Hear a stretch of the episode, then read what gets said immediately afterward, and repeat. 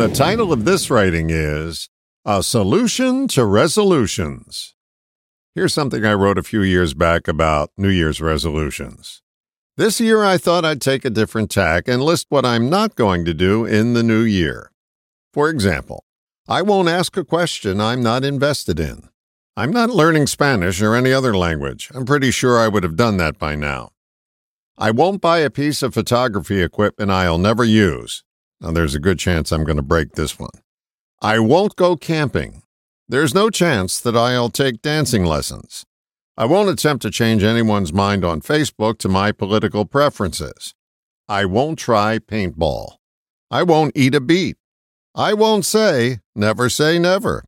And finally, I won't list all the things that I'll resolve to do and never accomplish. To say I'm not yet a fan of New Year's resolutions would be a severe understatement. Here's my New Year's wish for you.